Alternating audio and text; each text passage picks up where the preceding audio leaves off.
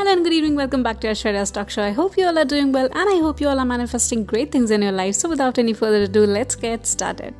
You know, कभी कभी मुझे ऐसा लगता है कि मैं इतनी सारी चीज़ें एक साथ कर रही हूँ मैं ये सारी चीज़ें क्यों कर रही हूँ मुझे ये चीज़ें करनी चाहिए भी कि नहीं I am studying also I am making plans for future मैं उन पर भी आ, काम कर रही हूँ उनके बारे में भी सोच रही हूँ मुझे फ्रेंड्स के साथ भी घूमना है मुझे बहुत सारी चीज़ें करनी है एक टाइम पे तो मुझे कभी कभी ऐसा लगता है कि मैं you know I I just feel a little exhausted क्योंकि हमारी you uh, know you know, हमारा जनरेशन ही ऐसा है कि हमें सब चीज़ें uh, बहुत क्विकली चाहिए। We need a quick fix solution of everything as I always say हमें हर चीज़ का सोल्यूशन बहुत जल्दी चाहिए। और अगर सोल्यूशन नहीं मिलता है तो भी um, हम बहुत ज़्यादा घबरा जाते हैं बहुत ज़्यादा एग्जॉस्ट हो जाते हैं।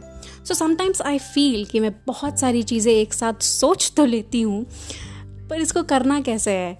Right but then I feel as long as I am very blatant with myself you know जिसको कहते हैं ना वेरी मतलब अंदर से जो आवाज़ आती है that's very audacious that's very मतलब खुद से जो मैं बात करती हूँ दैट्स uh, हिंदी में कहते हैं ना दो टुक होना बहुत ज़्यादा बहुत ज़्यादा ट्रांसपेरेंसी के साथ। अगर आप खुद से बात करोगे तो आपको हर चीज़ का सोल्यूशन मिल जाएगा। तो खुद के साथ ऑनेस्ट रहना बहुत ज़रूरी है।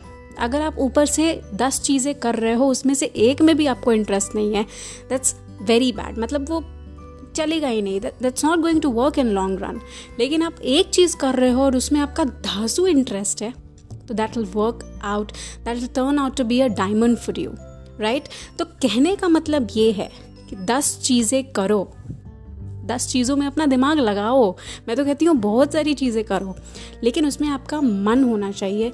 अंदर से वो जो आवाज़ आ रही है, वो कह रही हो आपसे ये कि yes you are doing good you are doing right ये जो कर रहे हो, वो सही है। करो। गो अहेड तो अंदर की आवाज़ को सुनना बहुत ज़रूरी है एंड इसके लिए it's very important that you are being honest with yourself खुद के साथ दिखावा कभी मत करना। खुद के साथ ऑनेस्ट रहना बहुत ज़रूरी है whether it's whether you are getting into a relationship भले आप किसी जॉब में जा रहे हो, आप किसी करियर की प्लानिंग कर रहे हो, खुद के साथ ऑनेस्ट रहना।